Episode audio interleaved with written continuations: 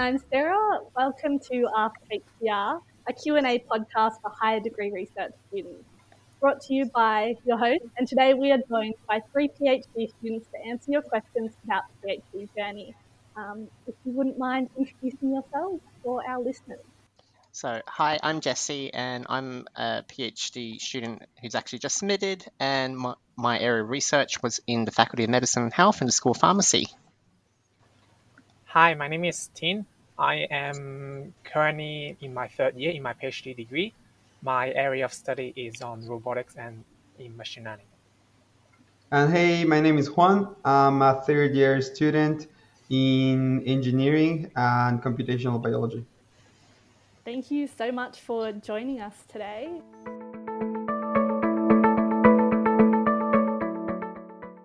Our first submitted question from our other HDR community was How do you get funding and scholarships?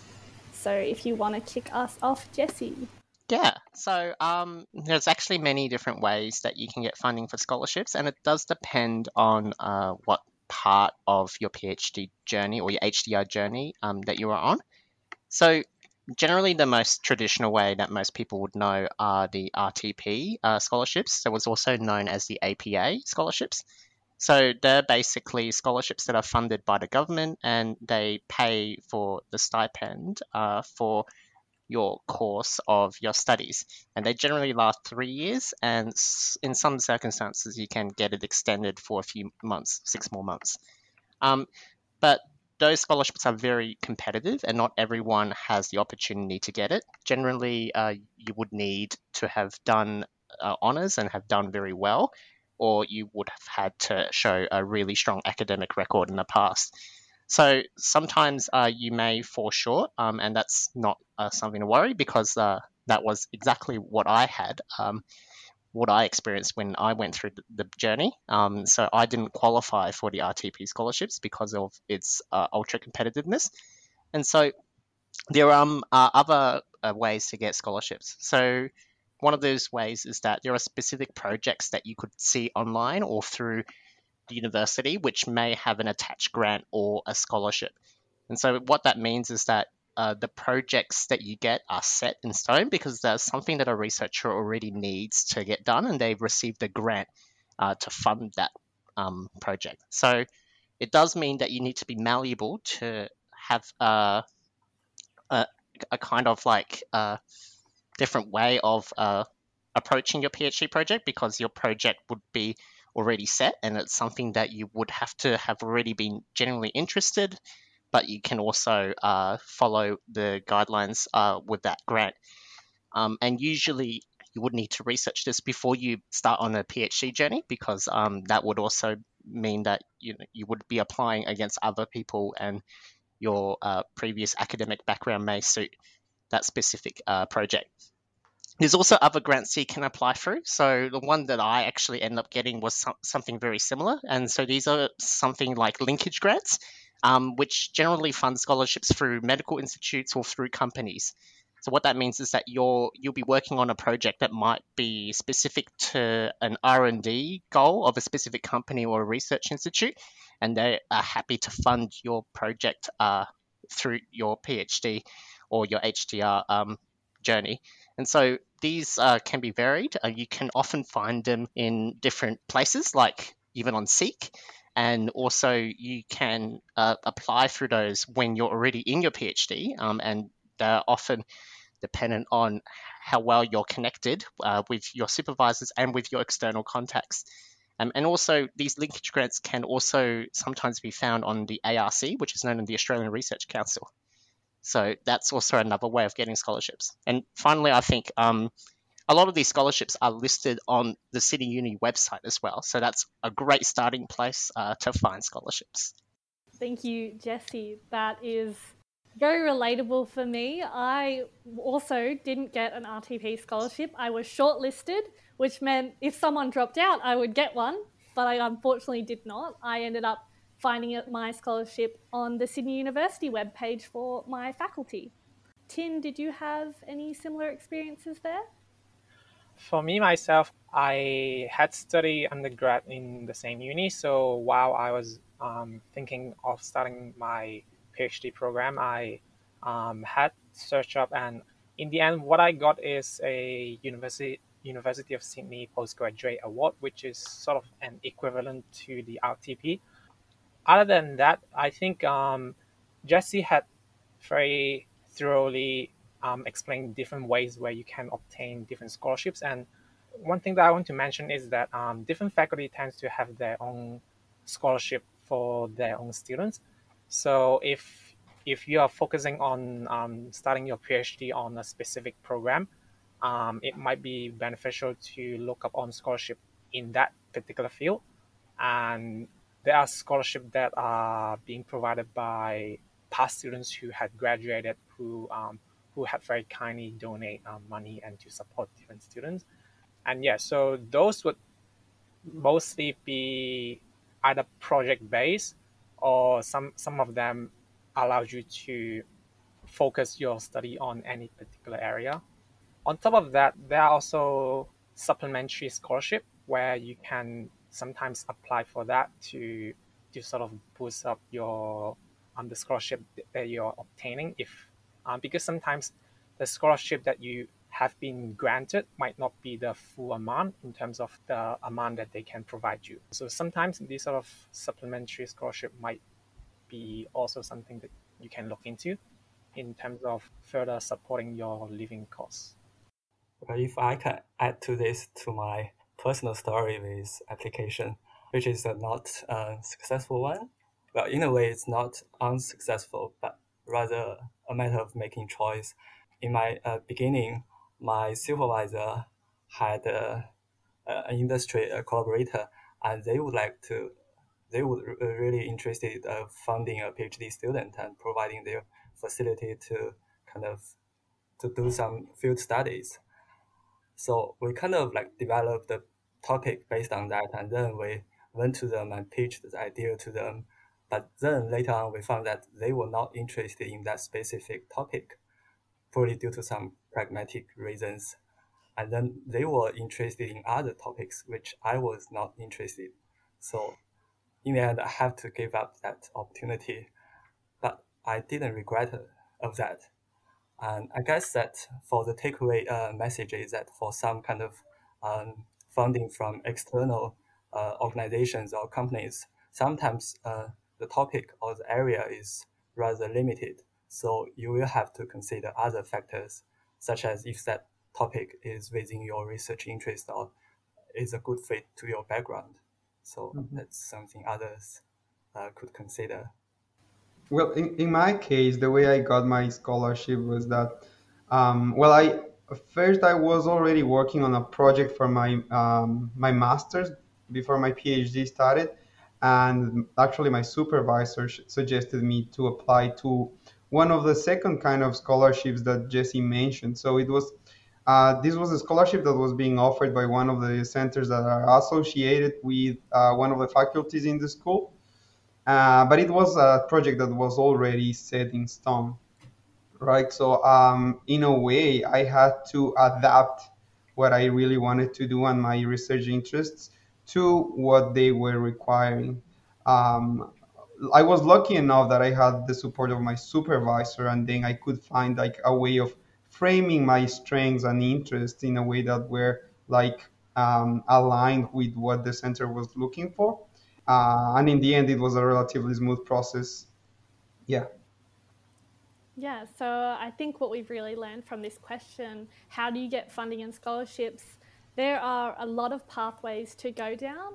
You should be looking at this quite independently. Your project supervisor might have some ideas, but it's really good if you take control of this part of your journey. Looking at Indeed, Seek, the University of Sydney website, and asking other HDR students how they got their funding is a great place to start. And as you can see, we've all had different journeys here of how we got funding for our PhDs. And I highly recommend just exploring all your options as early as possible.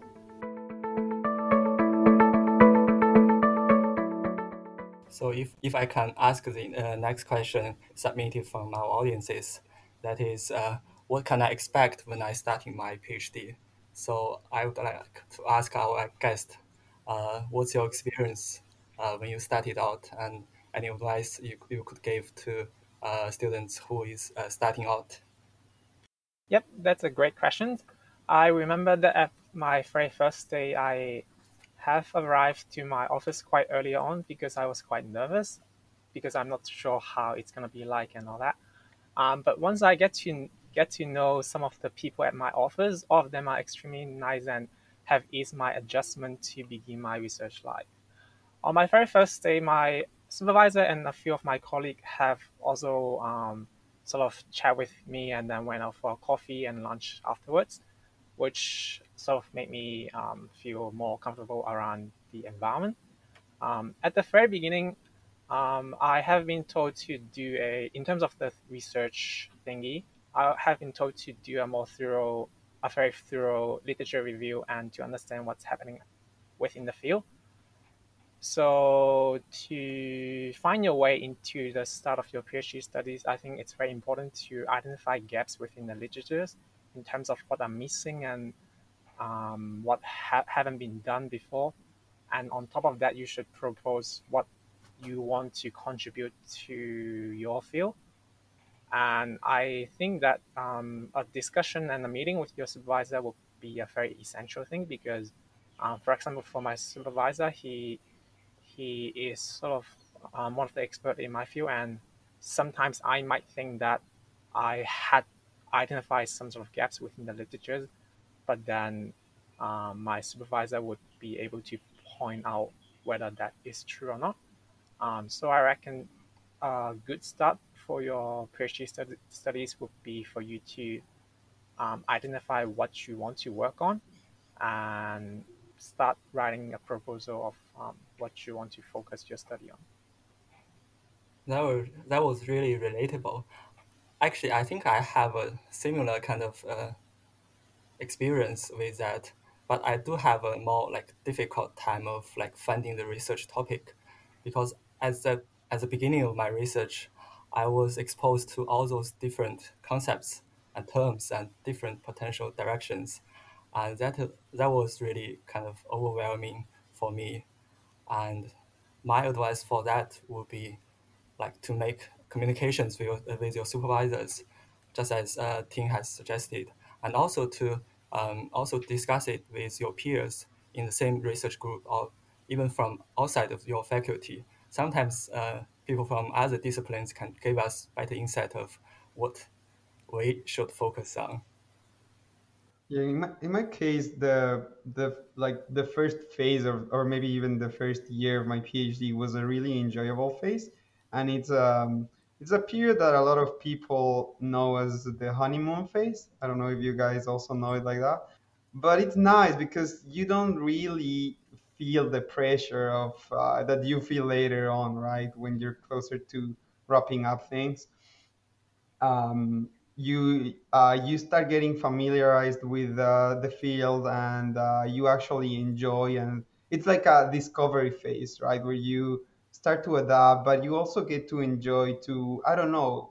Uh, go to seminars and uh, learn things. I guess that if we're doing a PhD, we all somehow enjoy learning. So this is a, a phase where you're going to be learning a lot maybe like probably 60% of the things that you're going to be learning about are not going to be useful later on.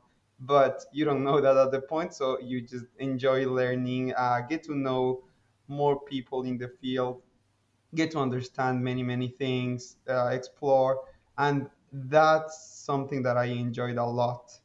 Uh, of course that you don't really want to stay in that phase for too long. You want to move on and start doing practical things and finding out uh, what's actually going to move your project forward uh, but that's really hard to tell so if i have to provide an advice for anybody who's about to start a phd or are already in that phase like um, sometimes like just get the best out of it but then try to find a direction soon enough so you don't end up just regretting staying in that phase uh, for too long later in uh, at later stages.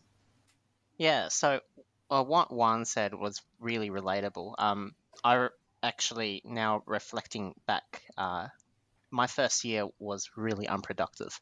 Um, in the sense that I didn't get any research output done. So, as a PhD uh, or an HDR in STEM, generally a lot of your uh, a lot of your thesis will generally come down to your research output. So, what kind of findings you have.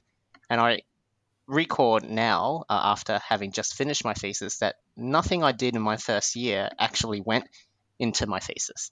And um, if you think about it like that, it sounds like it's completely unproductive. But I think I can say right now that I don't feel bad about that at all because the first year of your PhD, I find, is that time when you need to be able to adjust and learn. And the techniques that I learned in research skills, in actual laboratory work, in a lot of different things uh, that involve that is later involved in, as part of your thesis um, was uh, really, really pivotal uh, for me to actually complete my thesis. So I think the primary thing is that you shouldn't be stressed that you felt like you wasted your first year of your PhD because I think that's generally going to be true for almost everyone. Um, and generally, the whole idea of that first year, or especially when you start, um, is that you want to try and be a sponge. You want to absorb as much information, as much skills as you can, because it will uh, lead you down to success later on uh, in your research. Um, the other thing as well is uh, I also found that using the support, um, so generally most uh, groups, most research groups would have maybe another research staff, uh, another couple of PhD students or honors students, maybe even a postdoc um, or a research assistant. So um, it's very often that your supervisor is going to be very busy and away and uncontactable, um, but that doesn't mean that you can't absorb information from your research staff. And I would have to say that uh, I would have gained just as much uh, information from my postdocs and my fellow more more uh, elder PhD students uh, back then than uh, compared to my supervisor because um, a lot of the information that they provided was very helpful and also because they were generally more available because you're generally working with them.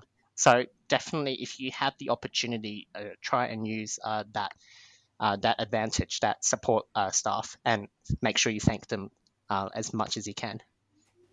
That was a really good point. That we shouldn't be stressed out of too much about the research progress, but rather than like building up the knowledge and the skills of the research for the future research. I think that is exactly what you should expect when you start is it won't be immediate. It will be a learning phase. And yeah, I guess I've summed that up so well. So our next submitted question for this topic was how do you plan each step of the PhD? So I would really like our guests to think about what you know now and how you would change that. So if you could go back, how would you structure your PhD and what would you avoid?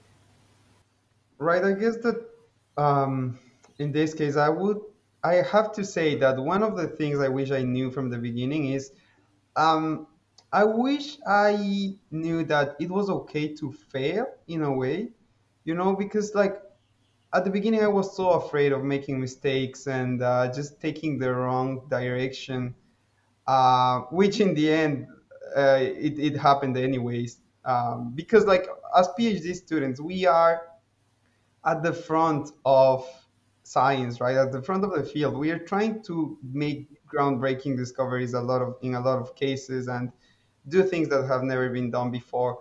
So if you fail i mean you're probably going to fail in many many things that you're going to be doing. And i don't mean failing at the level of just failing to attain your degree or like a, massive crash or anything but even in small details even uh, you might have thought that um, a specific resource was going to be useful and you ended up spending a bit of time learning about it it doesn't matter if it wasn't the right one you're still learning you're still um, gathering all the knowledge that you need and maybe that will come back and be helpful at a later stage so don't be afraid. Just go ahead, uh, gather confidence as well while you're doing that in the process. Uh, and I'm pretty sure that most supervisors will understand if you made a mistake, and uh, because you will be able to learn, maybe even you'll learn together with your supervisor about why that didn't work or why that approach wasn't the ideal, what sort of questions uh, it, it did answer, and what sort of angles it didn't uh, address. Uh, I think that was actually a great example with what I was going to say. Uh, so uh, with Juan, um, he had to change. Um, and I felt like when I was uh, planning in the beginning of my PhD, um, that plan that I had is completely different to how it ended up. Um, so I think, yes, you, should plan. You should always plan. Um, and I think as well, I, I remember when I planned, um, I planned with my supervisor because um, that meant that we had good open communication with what was our expectations. However, we also planned uh, to make sure that things could change, and that uh, would happen all the time. And that did happen because, uh, in the end, uh, your research uh, output would then direct how your research actually is going to go. So, for example, when I worked on 3D printing, I was so focused on trying to make a 3D printed stent and try to determine which material will come out nice. And then we just found out that it couldn't work that way. So uh, we pivoted, um, and uh, that was exactly uh, ended up what's what happened. And when you plan for that and you set really concrete, uh, non-changeable plans, you're gonna uh, struggle. Um, so what I think you need to do is you also need to, in the back of your mind, be able to understand that that plan that you have will be constantly revised as uh, you're going through your PhD, and you should always be able to plan for change um, and plan for maybe something else will uh, be in there instead of what you were going to do. So I think that's uh, how I would uh, plan each step of my PhD. If I may add on top of what have already been said, I think um, the thesis title that I have initially proposed has nothing to do with what I actually end up doing. Um, so I think um, a PhD is a very explorative phase at the very beginning where we explore different options for us to to tackle the issue that the community are facing. And as a lot of um, our guests had already spoke of their experience, um, we might end up using a different methods or a different ways to approach those sort of issues for my case, I think um, the issue that I'm tackling, I have actually shifted my focus on a different thing um, because I end up finding that um, I'm more interested in focusing my attention on that rather than what I initially proposed. And I think um, that would be a lot of the journey that a lot of PhD students face because um, when we begin our PhD journey, we are all a beginner on on this massive field that we are um, being thrown into. And it's only when we get to learn more about the field, when we get to explore more different methodology within the field, that we can get to know what's the best way to approach these sort of issues.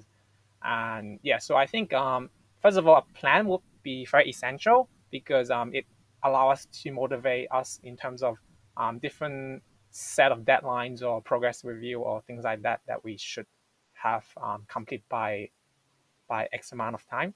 Um, but then also do not do not be afraid of um, diverting from your original plan because um, your original plan might not be the perfect plan, right? No, I think it's been summed up really well here at the moment. Um, Juan, did you have anything you wanted to add there? No, I was just going to say that, especially with COVID, right? I mean, I, I'm pretty sure we all had to drift away from what we had planned initially, and then we just had to adapt. And yeah, I guess that problem solving and uh, just adapting to the circumstances is one of the, the strongest uh, things in our skill set that we need to develop. And um, one of the things that I wanted to say, and that I actually, the thing that I actually forget what it was, is that um, planning goes a long way actually uh, it's very important for you to actually give yourself some time to sit and think what you're going to do before jumping into action. I don't know if this is the, the case for everybody, but I was used before starting my PhD to just um, thinking that producing results immediately was the most important thing to do. But actually, in a PhD, if you sit back and think about your next actions and have a clear plan of what you're going to do, that can save you a lot of time. So that's something I wish I knew earlier in my degree as well. Um, I'd actually just like to add as well. Um, I think that's a really good point. Um, sometimes there are experiments that you don't really need to do. So if you actually plan and uh, make sure you understand what you're doing, um, you might actually come to the conclusion, well, I actually don't need this. Um, and obviously, you wouldn't uh, just do it on your own accord. You'd also have your supervisor kind of back you up. And if your supervisor thinks you have to do it, then maybe just do it and not cause conflict. But um, if you think that whatever you're going to do is going to be completely, uh, you know, needless um, and it's just going to waste your time, that's actually one of the benefits of planning, um, making sure that you don't actually waste your time eh, once you realize that something has not gone as expected. On the matter of wasting time, I think like um, to be able to set up a standard for each kind of step for our research is kind of important because sometimes for each step of our research, we could do it forever. We could always refine it, and it's essential that we know that up to a certain standard and point, we need to move forward to next stage. I think we've um, really gleaned from that last question how to plan each step of the PhD. You've just got to plan to be flexible it starts as initial phases. When you first start, you always have your proposal, which involves some steps. But as you delve into your subject and become the expert in your field, which is the purpose of a PhD, things are going to change. You're going to need to adapt, and it might take you down a path you don't expect. But if you go into it accepting that things will change, you're going to enjoy it a whole lot more than if you think you're veering off track. Um, so I'd just like to thank our guests now, and if they have any final pieces of advice, feel free to say them now. Uh, don't stress too much. Enjoy the journey. Yeah, have flexibility on on what you want to work on and um, and your plan. Do your best to have a healthy relationship with your supervisor, but don't depend too much on them because you don't know. Like you might have uh, different interests, and uh, it's your project basically. So uh, when the time comes, just don't be afraid to take on the driving seat, and yeah, push ahead. Yeah, just try to relax and enjoy the best four years of your life. so this has been episode one of Ask HDR. What I wish I knew when I started my PhD. Thank you Tin, Juan, and Jesse, and of course my co host Kun for joining us today.